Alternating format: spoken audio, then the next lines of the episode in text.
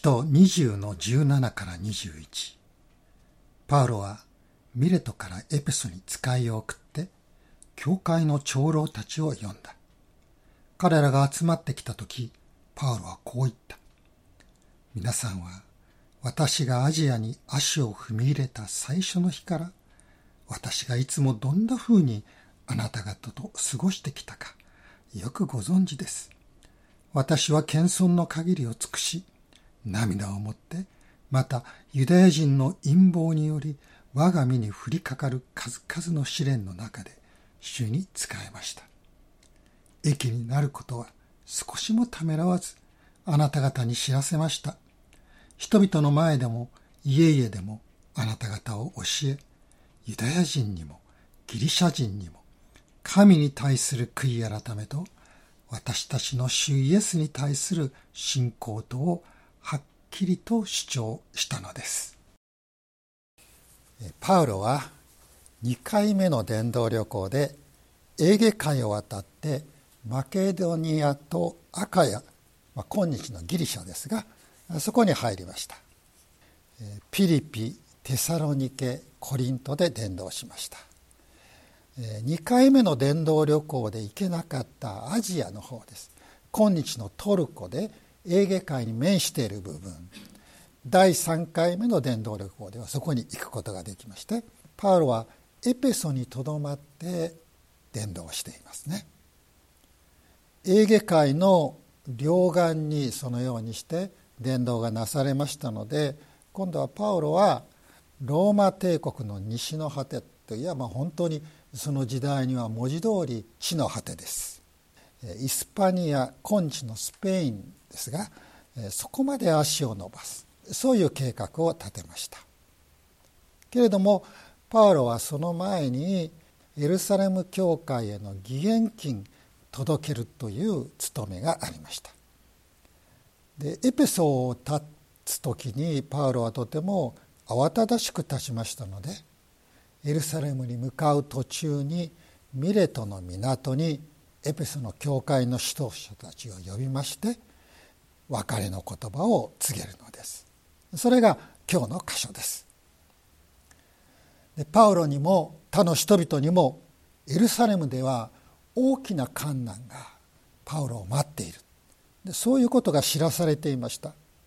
でパウロはもう二度とエペソの人々に会えなくなるだろう。そういう覚悟をしていました。ですからこの時の別れの言葉はまるでパウロの遺言のようでありました。私たちも心してその言葉に聞きたいと思います。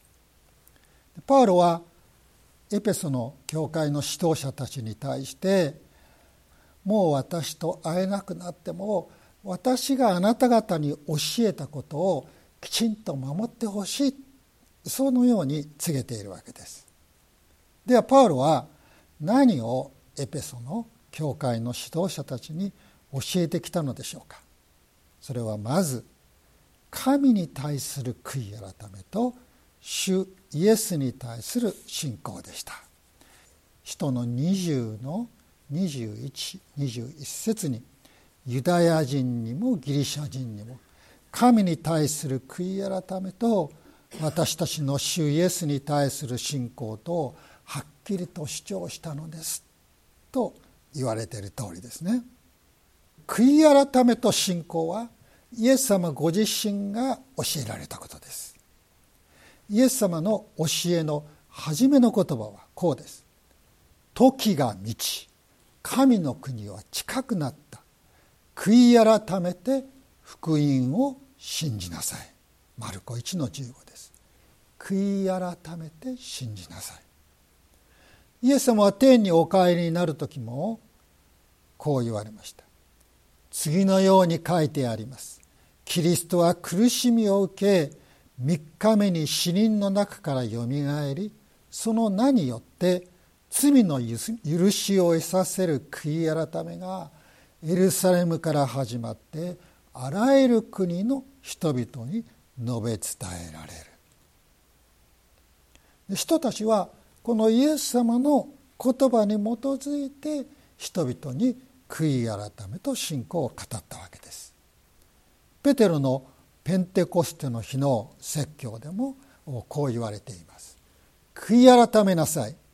そしてそれぞれ罪を許していただくためにイエス・キリストの名によってバプテスマを受けなさい。そうすれば賜物として聖霊を受けるでしょう。ペテロは悔い改めなさい。そしてバプテスマを受けなさい。と言いましたがこのバプテスマは神様に対して悔い改めイエス・キリストを信じてそしてその信じたことを形で表す。そういうことが言われているわけで悔い改めと信仰が説かれているわけです。悔い改めと信仰というのはコインの裏表両面のようです。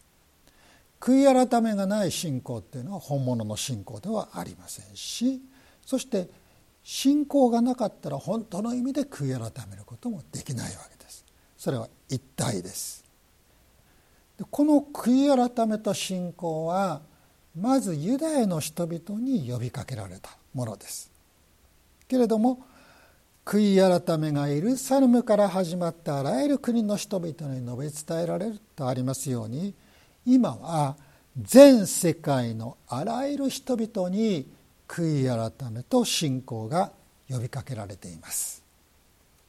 違法人であるコルネリオがイエス・キリストを信じてバプテスマを受けました。そのことを聞いた人々は神は命に至る悔い改めを違法人にもお与えになったと言って神様を褒めたたえています。今日の箇所でもパウロはユダヤ人にもギリシャ人にもと言っていますね。使徒の26の20というところでパウロはこう言っています。ダマスコにいる人々をはじめエルサレムにいる人々にまたユダヤの全地方にさらに違法人にまで悔い改めて神に立ち返り悔い改めにふさわしい行いをするようにと述べ伝えてきたのです悔い改めよとこう言われますと多くの人はですねお前の罪を白状しろと脅かされているように感じることがあるかもしれませんね。まあ、刑事の前にいるその捕まった人みたいな感じです。しかし聖書が言う悔い改めはそれとは違います。イエス様は悔い改めは喜びだとおっしゃったじゃないですか。ルカの15章にこう言われています。一人の罪人が悔い改めるなら悔い改める必要のない99人の正しい人に勝る喜びが天にあるまたこう言われています一人の罪人が悔い改めるなら神の御使いたちに喜びが湧き起こる。そしてあの宝刀息子の父親それは神様ご自身を表しているんですがいなくなっていたのが見つかったのだから楽しんで喜ぶのは当然ではないか。神様が喜ばれ天の御使いたちが喜ぶ。私たちもまた悔い改めを通して喜びをいただくのです。それは私たちに罪の許しを与え精霊を与えてくれるからです。命に至る悔い改めという言葉の通りに罪の中に死んでいるものを生かす。そこから立ち上がらせる。神のもとへ歩ませてくれる。それが悔い改めです。テサノニケ第一の一の9にこう書かれています。あなた方がどのように偶像から神に立ち返って生ける誠の神に仕えるようになりという言葉ですね。悔い改めるというのは立ち返ることなんです。死んだ偶像から生ける誠の神に立ち返るんです。命のない偶像をいくら崇めたとしてもそれに祈ったとしてもそこから何も得られません。生きておられる神様に立ち返る時に神様はイエス・キリストによって私たちに永遠の命を与えてくださる。その命で私たちを生かしてくださるのです。生ける誠の神に立ち返ってイエス・キリストを信じる。そして命にあふれた歩みをする。これがパウロが語り教えてきたことでした。皆さんはその悔い改めの恵みに招かれました。それに預かりました。本当にこれに勝る喜び幸いはこの世にないと思います。パウロは次に27節ですけれども「私は神のご計画の全体を余すところなくあなた方に知らせておいた」そう言いまして神の救いのご計画の全体を教えた。あなた方はそれをしっかり守っていなさい。そう言っているわけです。私は学生時代に幾人かの牧師先生方に聖書をどのように学んだらいいでしょうか。そのためにお勧めくださる何か参考書があるでしょうか、まあ、そんなふうに尋ねて回ったことがあります。で多くの先生方が口を揃えて聖書を真理の体系として学びなさい。そのためにジョン・カルビンの「Institute of the Christian Religion」を読みなさいというアドバイスをいただき私はそのアドバイスに従いました。それはその後私の聖書の学び神学の学びに本当に役に立ちました。特に聖書がさまざまな書物のコレクション66の書物のコレクションでありながらそこには中心的なものから周辺的なもの骨格があってその肉付けがある。神様の御業が書かれていてそれに対する人間の側からの応答が書かれている。そういう骨組みがある。体系がある。ということ。そのことを知ったことはとても幸いなことでした。もちろん聖書はどこを開いても私たちの心の糧になります。生活の知恵になります。人生の導きになります。ですから聖書をそのように読んでも必ずしも間違いだとは言えないんですが気ままに聖書を開いて読むというだけに終わらずに聖書が神様について神様が作られた世界についてまたその世界の中で人間を特別に作ってくださったその人間についてその人間の救いについてさらに救われた者がどのように歩むべきかという救われた者の歩みについて体系的に順序を立てて教えていることそれを知ることはとても大切なことだと思います。パウロは3回目の伝道旅行ではほとんどの年月をエペソにとどまってそこで過ごしていますかつてのようにパウロはあちらこちらに自分で出かけていって伝道するんじゃなくってこのアジアの各地の教会の指導者たちがパウロのところにやってきてパウロから勉強するでパウロから学んだものを自分たちの町に戻ってそこで福音を語るそういう伝道方式をとったわけですね。パウロはツラノの行動というのがありましてもう毎日そこでそうした人々を教えました。現代で言えば進学校のようなところになったんでしょう。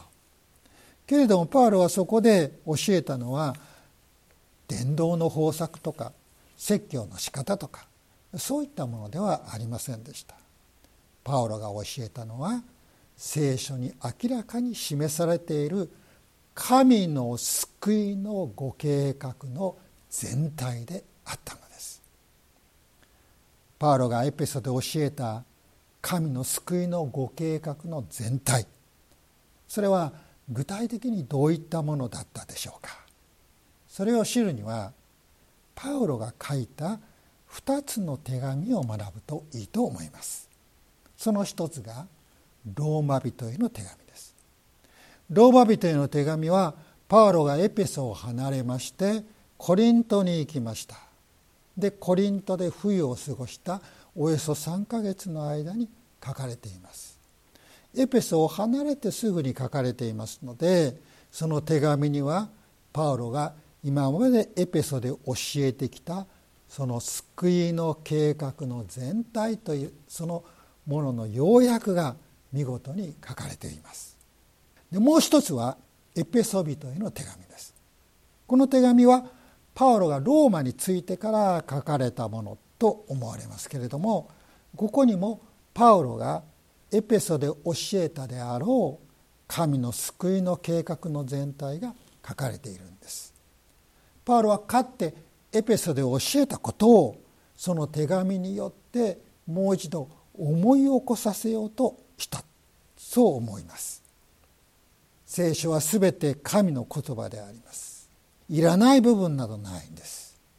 けれどもパウロが言う神の救いの計画の全体を学びたいと思ったらこの2つの手紙は決して外すことはできません。皆さんにこの2つの手紙をしっかり学ぶそのことをお勧めしたいと思います。さあパウロはエペソの教会の指導者たちへの別れの言葉を次のように締めくくっています。今私はあなた方を神とその恵みの御言葉とに委ねます。御言葉はあなた方を育成しすべての聖なるものとされた人々の中にあって御国を継がせることができるのです。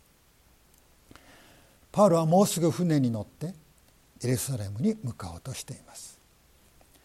たとえエルサレムで無事だったとしてもパウロは先ほど言いましたようにローマに行ってそこからイスパニアに行く。そういう計画を立てていましたからアジアに戻ることはおそらくないでしょう。けれどもパウロは自分が去ってもこのアジアの教会が守られるということを信じました。自分は去ったとしても自分が教えていった神の言葉が彼らの中に残っていればその人々は守られる。そう信じたのです。神の言葉はここで恵みの御言葉と言われています。神の言葉それは神様の恵みからあふれ出たものです。そして神様の恵みを私たちに教えています。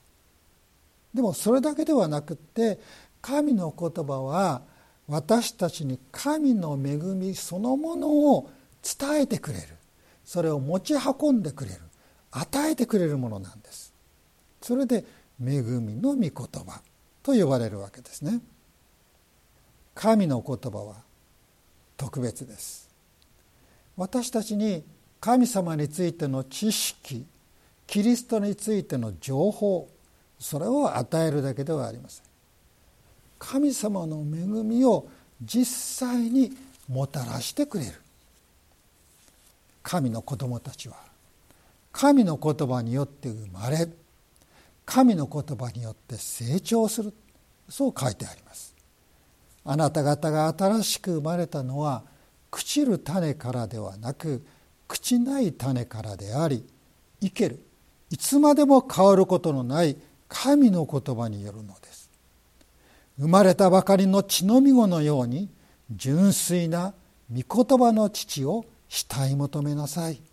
それによって成長し救いを得るためです。この32節にも「御言葉はあなた方を育成し全ての聖なるものとされた人々の中にあって御国を継がせることができる」そう言われています神様が私たちを救います。キリストが私たちの救い主です。精霊が私たちのうちに働いてくださる。それと同時に聖書は「神の言葉が人を救う。そういうふうに表現しています。パウロもペテロもマタイもヨハネも他の人たちも2000年前に要されました。